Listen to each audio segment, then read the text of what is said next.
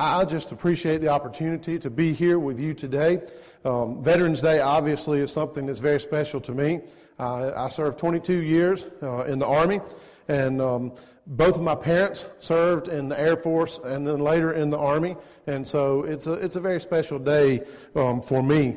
But I just um, get excited anytime I get the opportunity to share the Word of God because it's not about me.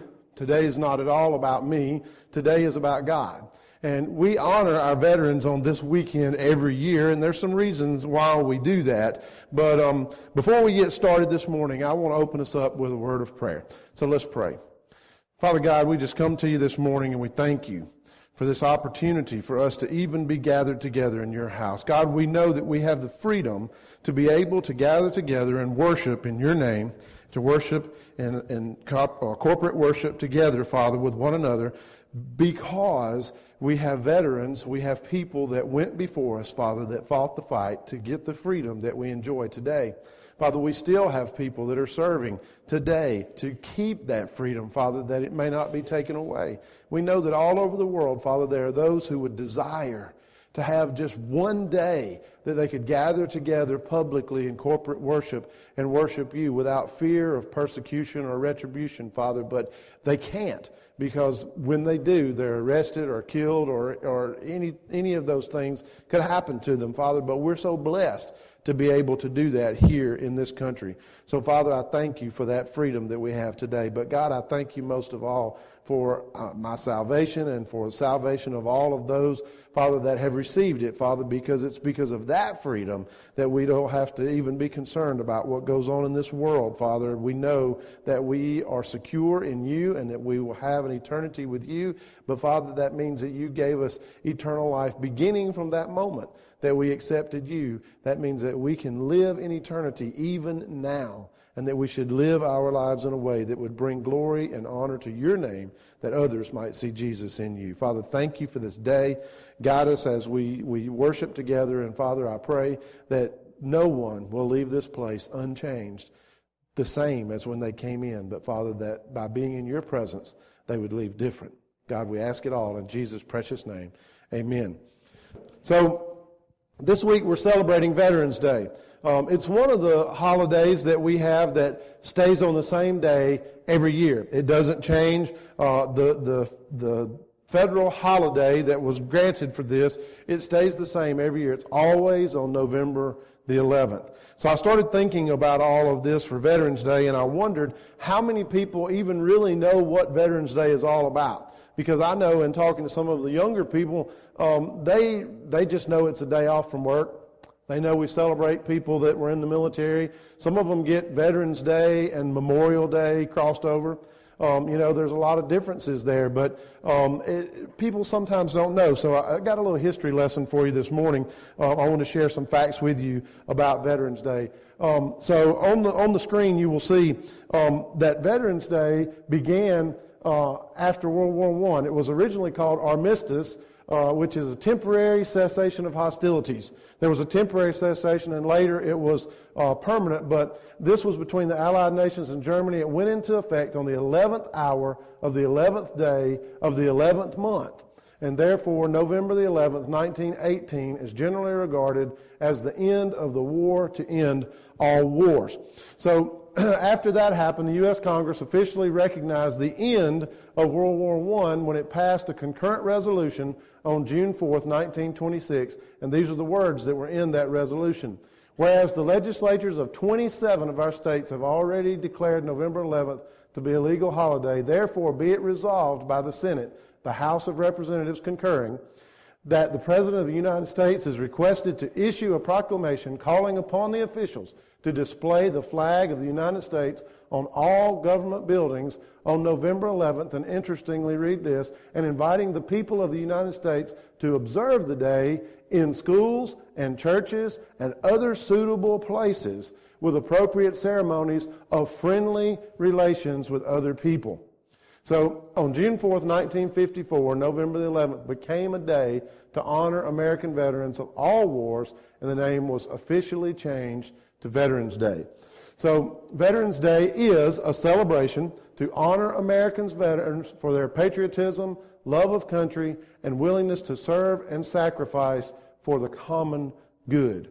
Now, the interesting thing as we look through this, this history lesson and, and uh, remember our veterans and we look at some of this and realize that Veterans Day actually began as Armistice Day after World War I, and later they realized that, hey, there are more veterans that need to be recognized. There are more people that gave their service for the common good, for the American people. So they wanted to recognize all of them. So it continued to morph from Armistice Day, and it became what it is today. But I like the part where it says um, to basically be nice to people. That was a day that we were to celebrate veterans and be nice to people, to actually share love with people, to honor that, to celebrate that. So, why the history lesson today?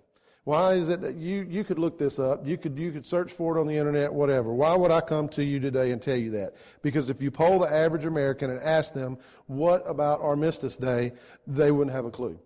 They would have no idea what you were talking about. And, and also, if you asked them the reason behind Veterans Day, they might not get real close to that answer either. For many of them, they would say, well, it's just a day off to, you know, go barbecue, do whatever. But they may not get that. But the real reason for Veterans Day um, is to celebrate and honor Americans' veterans for their patriotism, their love of country, and their willingness to serve and sacrifice for the common good. Here's the point the point is that we learn from those who teach us. We learn from those who teach us. We don't just become uh, people we're not born and then suddenly know everything. We learn from those people who teach us. And since we're talking about Veterans Day, I want to tell you how I learned about Veterans Day. I didn't learn about Veterans Day from school or books or any of that sort of stuff. I learned from Veterans Day because I had firsthand experience in my home. And um, if you take a look at this, you'll see what I'm talking about. Um, the guy in the middle, that's me. That was 1977, and I was the little guy in the middle. I was 11 years old. I was at Camp Shelby, Mississippi, pulling KP for two weeks while my parents were at annual training with the military. My, my father was uh, E7 and my mother was E5. And so the two of them were in service. They began in the Air Force. They met each other in the Air Force, later ended up in the Army National Guard. And so I learned about Veterans Day in my home. How did that affect me? I was impressed by everything that they had. So how did that affect me?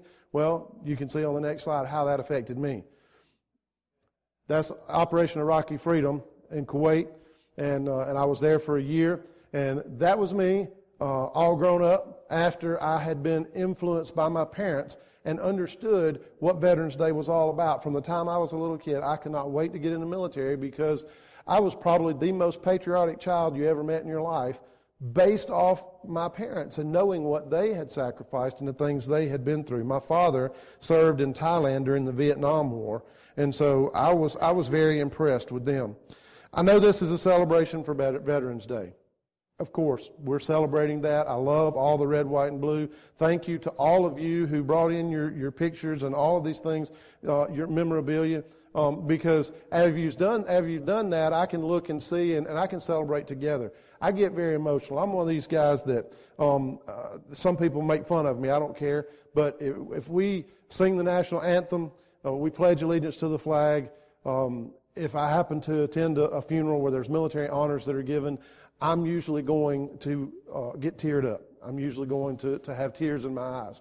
Um, we usually sing the national anthem on Veterans Day and other patriotic holidays at our church. And I've always told my minister of music, we got to have something after that before I go up to preach because I got to get a minute to collect myself before I go up. Because it's very important to me. But the whole point is, as this is a celebration for Veterans Day, you know these things. You know about all of that. That's not why you came here today. You didn't come here today to celebrate Veterans Day. You came here today, I hope, to worship God. That was the reason that you came here today. Because that's what coming to church, to worship service is all about, is to worship God and learn about Him. Right? So let's uh, turn with me over to Hebrews chapter 11. Hebrews chapter 11. And um, I, I normally, I will be reading this morning from the uh, New American Standard Bible. That's the one I normally use. Uh, you use whatever translation that you have. But Hebrews chapter 11, I'll read the first three verses. It says, Now faith is the assurance of things hoped for, the conviction of things not seen. For by it men of old gained approval. By faith, we understand that the worlds were prepared by the word of God, so that what is seen was not made out of things which are visible. So, we look at this, and this passage tells us all about faith. This whole passage talks about faith. So, as we read those first three verses, it says that faith is something that is unseen. You know, faith is the basis of our belief because how else would we believe? Because we can't physically touch God. We can't um, physically see Him. So, how would we believe if it were not for faith? We must have faith. That's the basis of everything that our um, Christianity stands on. If you don't have faith, how can you have anything else? You must have that faith. So, what is it about faith? How do we get that faith? It's not something that happens automatically. I can tell you, we live in a country, especially today, where we are not easily duped. We want to know everything. We want to uh, research things. We want you to prove it to me. If you tell me that something is a certain way, then you show me why. I was having a conversation with a pastor a moment ago, and even, even myself, I, I, had someone that said, Well, they just didn't think drums belonged in church. I said, Well, I tell you what, show me the book, chapter, and verse that says no drums in church, and we'll talk about it. Show me. That's how we are, right? You're that way. If someone walked up and told you, hey, um, you know, you can easily win a million dollars, well, you show me how I can do that. Someone said, if you uh, uh, sell your house today, tomorrow you can buy one for half price. Okay, show me how I can do that. Someone says, listen, you can walk in any way that you want to, and nobody can ever bother you about that. Well, how? Everything, well, no matter what someone says, show me. You know, we have uh, so many people that are that are believe you should be science or faith. And if you believe in faith, see, you're, you're the weak minded person.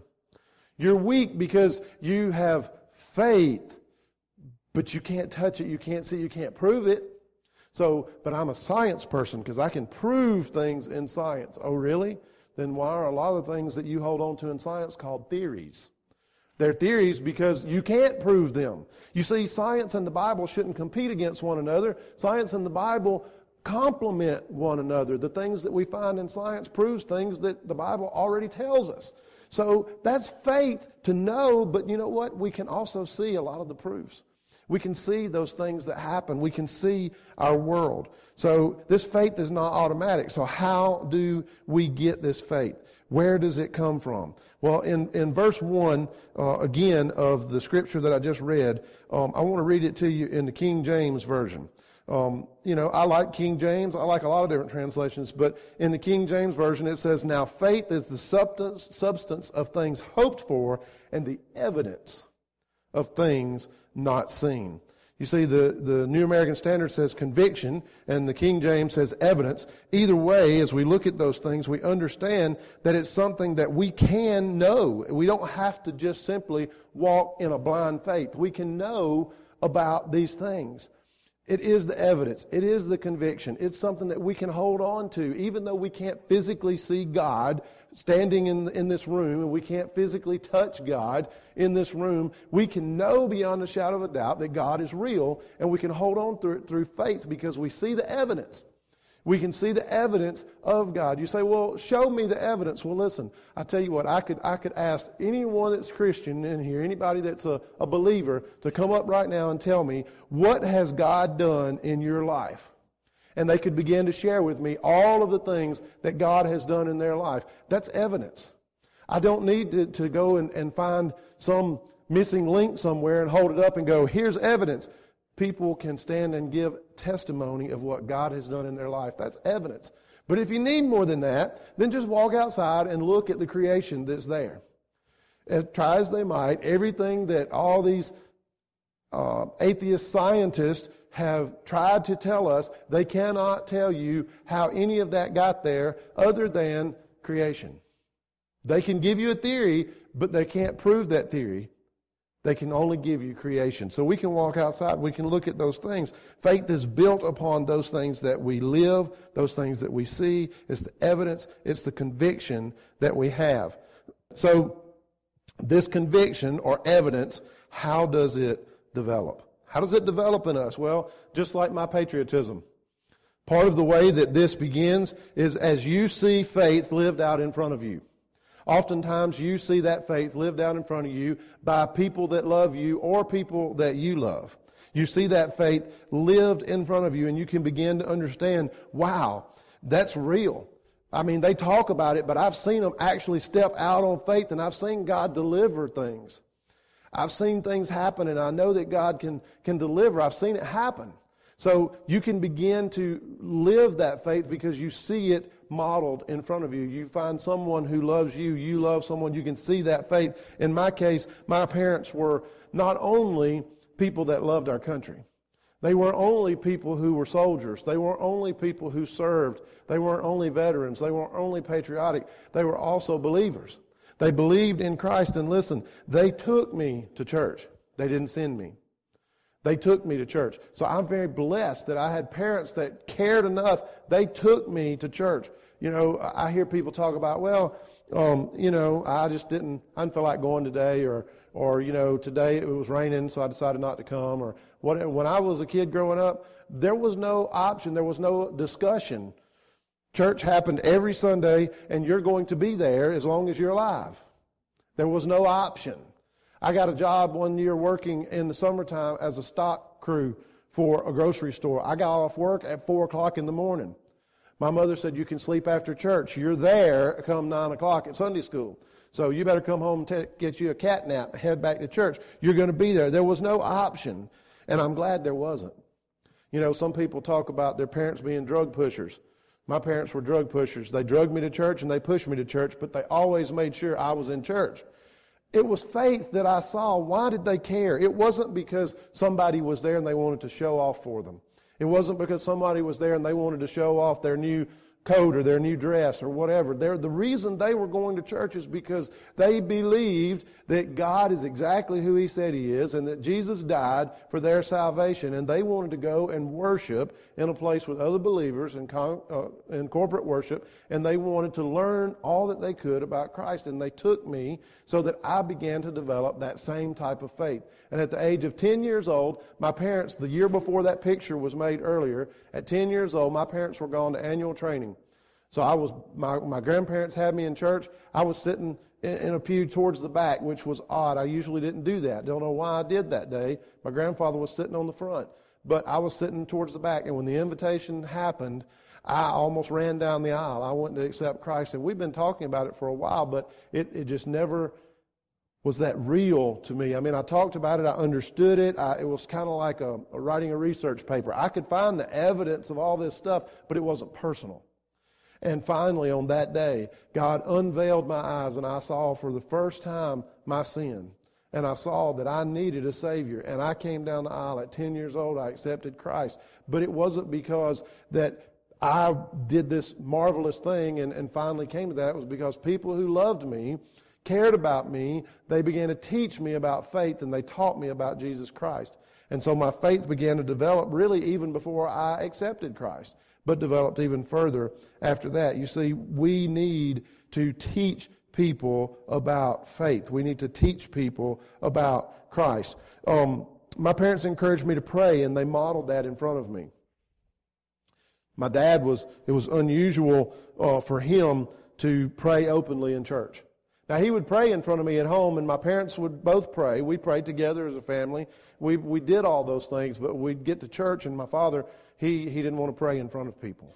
I remember him standing one Sunday in particular. He was taking up the offering, and, and somebody, uh, the preacher called on him to pray over the offering, and the, he nudges the guy next to him and said, I can't, you do it. And so the guy next to him prayed. And, and to remember seeing that in my father, and as, as my father at I think he was, he was over 40 uh, years old. God called him to ministry, and he became a preacher. He couldn't even pray, pray in church openly in, in his 30s. And in his 40s, God called him to be a preacher.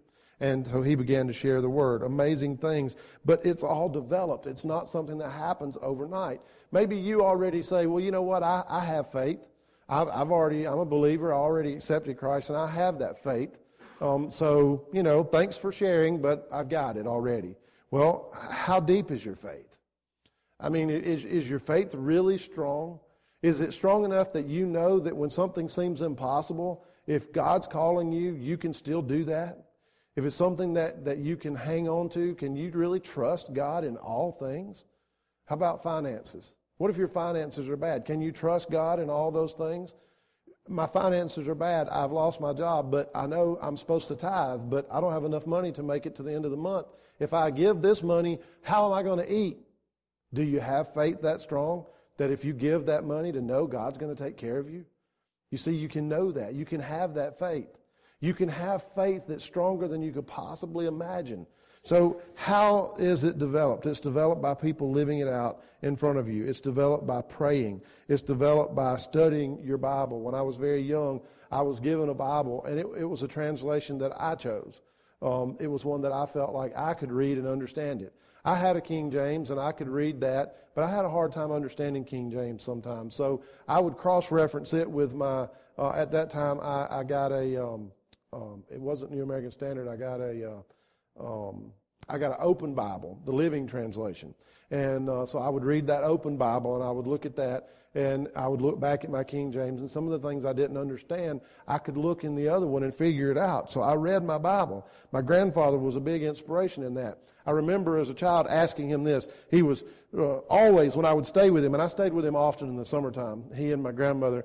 And, um, but in, in every time that I stayed with him, eh, we'd get ready to go to bed, and shortly before bedtime, he'd get his Bible. It was about, must have been about a 20 pound Bible. I mean, it was a big, he had a big Bible and uh, he would open that Bible and he would sit in his chair and he would start reading his Bible every single night before we went to bed. So one night I looked over at him and I, I, for years I'd seen him doing this and I looked over at him and said, Papa, are you ever going to finish reading that book? You have been reading that thing ever since I can remember. And he said, Well, son, I have read the Bible through more times than I can tell you.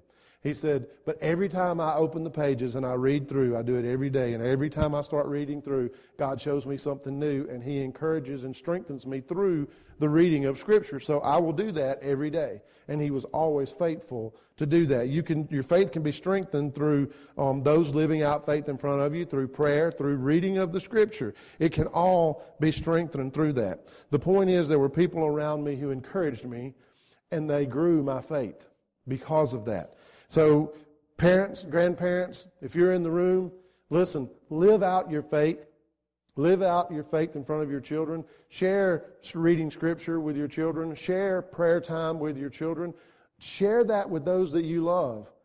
And it will not return void. If you do that, they will learn from that. So I encourage you to do that. Maybe you don't have children. Listen, live it out in front of your coworkers. Live your faith out that other people can see, that they might be touched through that. I'm sure that there's probably nobody here today that's saying, well, um, you know, I, I'm just, I don't have anybody that, that lived their faith out in front of me. You know, maybe there is somebody here that says, you know what, nobody ever lived out their faith in front of me. I, I don't even know for sure that this God that you're talking about is real. I just came because I spent the night with somebody and they said I had to come, or one of my family members invited me today, so I came, or, you know, whatever reason, I don't know why I'm here.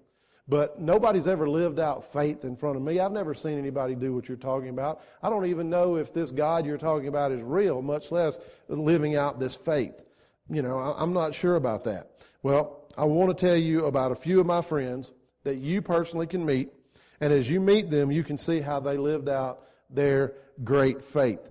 So, as I tell you about these friends, um, I want you to know that this inspiration that I get comes from my friends, and you can meet my friends today if you simply look a little further in Hebrews chapter 11. Uh, Hebrews chapter 11 is commonly called the Hall of Faith. And um, if you look up here, I want you to see something on the Hall of Faith. You see all these names? Abel, Enoch, Noah, Abraham. Y'all ever heard any of those names? You've heard a few of those names? Isaac, Jacob, Sarah, Joseph, Moses, Rahab, Gideon, Barak, Samson, Jephthah, David, Samuel, the prophets, all of them. These are my friends. They're, they're your friends too if you are a believer and you know that. But maybe you don't know that. Listen, they can be your friends too. You say, what do you mean? These, these are people that are dead. They lived way long ago. What are you talking about? They can be my friends. I can learn from them. How can I learn from them? By reading the scripture. By reading the scripture, you can learn from them. I want to read for you just a few verses um, in uh, the continuing on in Hebrews chapter uh, 11, beginning in verse 4. It says, By faith, Abel offered to God a better sacrifice than Cain through which he obtained the testimony that he was righteous. God testifying about his gifts, and through faith, though he is dead, he still speaks. Though he is dead, he still speaks. By faith, Enoch was taken up so that he would not see death. And he was not found because God took him up. For he obtained the witness that before his being taken up, he was pleasing to God. And without faith, it is impossible to please him, for he who comes to God must believe that he is, and that he is a rewarder of those who seek him. By faith, Noah, being warned by God about things not yet seen, in reverence prepared an ark for the salvation of his household, by which he condemned the world, and became an heir of the righteousness which is according to faith. By faith, Abraham, when he was called, obeyed by going out to a place which he was to receive an inheritance, and he went out not knowing where he was going. By faith, he lived as an alien in the land of promise, as in a foreign land, dwelling in tents, with Isaac and Jacob, fellow heirs of the same promise. For he was looking for the city which has foundations, whose architect and builder is God. By faith, even Sarah herself received ability to conceive even beyond the proper time of life, since she considered him faithful who had promised. Therefore, there was born every of, even of one man, and him as good as dead, at that as many descendants as the stars of the heaven in number, and innumerable as the sand which is by the seashore. All these died in faith, without receiving the promises, but having seen them and having welcomed them from a distance, and having confessed that they were strangers and exiles on earth. You see, these are just some of those names that I, I listed up there for you. These are people of great faith. These are people who they didn't have the scripture to pick it up and read it. They didn't have what we have. They didn't have a church that they could go to and hear somebody speak about it. They didn't have Sunday school. They didn't have those things, but they learned through the prophets. They learned through God speaking. They learned to have this faith. They all had this faith. Now, before you begin to think that all of these characters that I'm talking about, well, you know, those were people in the Bible. They're different than we are. Those were people that were, they were great in faith because, you know, they lived in a time where God spoke to them through prophets and they saw miracles performed and they, they saw things that, that led them to believe that. So those people were great in faith and, you know, we couldn't ever measure up to that because we're just not that good. We, we couldn't measure up to that. So, you know, why do you even tell us about that? Well, I want to tell you about a few of these people. Um, as you look at, at these people that are here, they were not perfect people. All of these people that we see, um, we find out that there are many that had, um, had problems. Um, Noah is recorded as getting drunk and taking off his clothes after surviving the flood. Does that sound like a great person that can never make a mistake? Noah, this is after he had seen the flood. This is after he had heard from God. He had built the ark. He had found land again. And what did he do? He got drunk and took off his clothes. Okay, how about this one? Abraham. He lied about his wife. He went into a foreign land. They asked him, Who is this woman with you? He was afraid that because she was so beautiful, they would kill him and take his wife. So he lied, said, That's my sister. And you know what they did? They took his wife anyway, and she became the wife of a king until God revealed to that king she was a married woman. Abraham lied about that. And so briefly, she became the wife of a king. How about this one? Rahab was a prostitute. She was a prostitute. That's what she did. But yet she had faith in God. She found that faith in God, and because that, she was spared. Even when the entire city was destroyed, she was spared. David. David is said in the Bible to be a man after God's own heart. Yet there was a point in time in David's ministry, not ministry, but in his kingship, when he was a adulterer. He looked upon another woman, another man's wife, and decided that he loved her. He wanted to be with her. And so he was. And then to try to cover that up, he had her husband killed. because he didn't want something to happen there. So he was an adulterer and a murderer. These are the people that we're looking at and we're saying, this is the hall of faith. These are the great people of faith. Yet they too had fallacies. They were human beings. They were flesh and blood. They fell short. Why? Because they're flesh, just like you and me. And every one of us falls short. It tells us in Romans chapter 3, 23, for all have sinned and fallen short of the glory of God. Every one of us falls short. Why? Because we're not perfect. But we're supposed to strive to be perfect. How can we strive to be perfect? We got to have the faith that God is exactly who He says He is, that Jesus is exactly who He said He was, and that when He died on the cross, He died for you and for me. He paid the penalty for our sins, and they've been washed away by the blood of Christ. And the resurrection allows us to have that salvation. So as we look at these things, we see that um, these people are just like us. Veterans are not born, and neither are um, great people of the Bible, great people of faith. They're not just born, they're developed. They're developed by the things that they see. They're developed by the relationships that they have. And those of you today that know God, you have a personal relationship with Christ. If you know God and you have that personal relationship with Him, then you need to live out your faith intentionally in front of others. You need to live it out. Don't hide it. Don't be, as, as I like to call it, don't be a camouflage Christian. Don't hide your faith. Live it out. Let people see it. Well, that might cause a problem. Somebody might be offended. Somebody might get mad if I live out my faith like that. Well, would you rather offend somebody or would you rather offend God? You know, as I look at that, I know there are times when uh, I've been called upon to pray, or there's been times when I, my family and I went out to eat and we prayed and there were people staring. Um, there's been times when things happen and, and people weren't too happy about seeing me live out my faith. But you know what? I'd rather please God than to please man. And if I do that, even if it offends man, it's going to please God. So I'm going to continue to do that. Um, for those of you that are here today and, and you think that you lack this faith, look around you. If you know Jesus as your Lord and Savior, you can look around you. There are great people of faith all around you. I don't know many of you here, but I can promise you there are people around you that have a great faith. Maybe that's who you need to speak to. Maybe that's who you need to look to to increase your faith. Maybe you don't have anybody at home that's living that faith out in front of you. There are those around you that are. But you need to live out your faith. You know what? You even if you say, "Well, I don't know anybody. I'm I'm I'm, share, I'm just a, afraid to ask." Listen, prayer and God's Word. Those are the two things that will help you live out your faith. They will show you exactly what you need to do. There are example after example after example in God's Word of people who lived out their faith. Some of them lost their life for living out their faith. But you know what? They're spending eternity with God. There are those who, because they lived out their faith, others came to know Jesus Christ as Lord and Savior. So that's the thing we need to keep in mind as we do that. Today, I want to share a few other things with you. Um, these great men and women that led the way in those days, they're the ones who led the early church. These are ones we don't want to forget. Our veterans, we don't want to forget them. Listen, we can stand here today and we can celebrate and we can openly worship God because our veterans went before us and they fought for the freedoms that we have.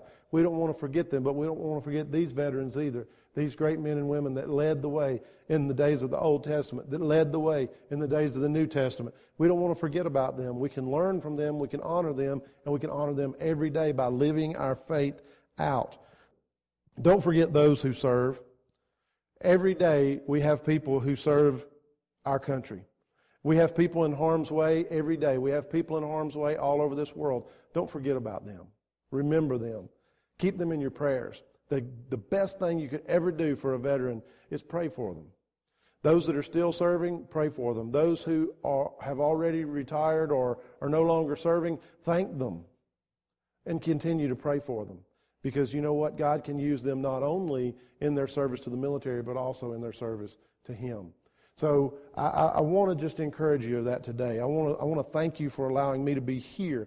But mostly, I want to thank God for the fact that even though I was a sinner, even though I am a sinner, even though I didn't do everything I should do, He still loved me enough that He sent Jesus Christ to pay for my sins, to die on the cross, be buried, and raised on the third day that I might have salvation. He says that I might have life and I might have life abundantly. That means I can have life here in abundance and I can also have life in eternity in abundance. So that can be the same.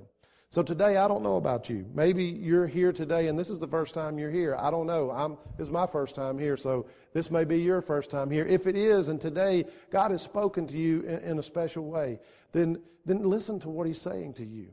Maybe today you, you don't know Jesus Christ, but you, you've today come to a point where you know you need to.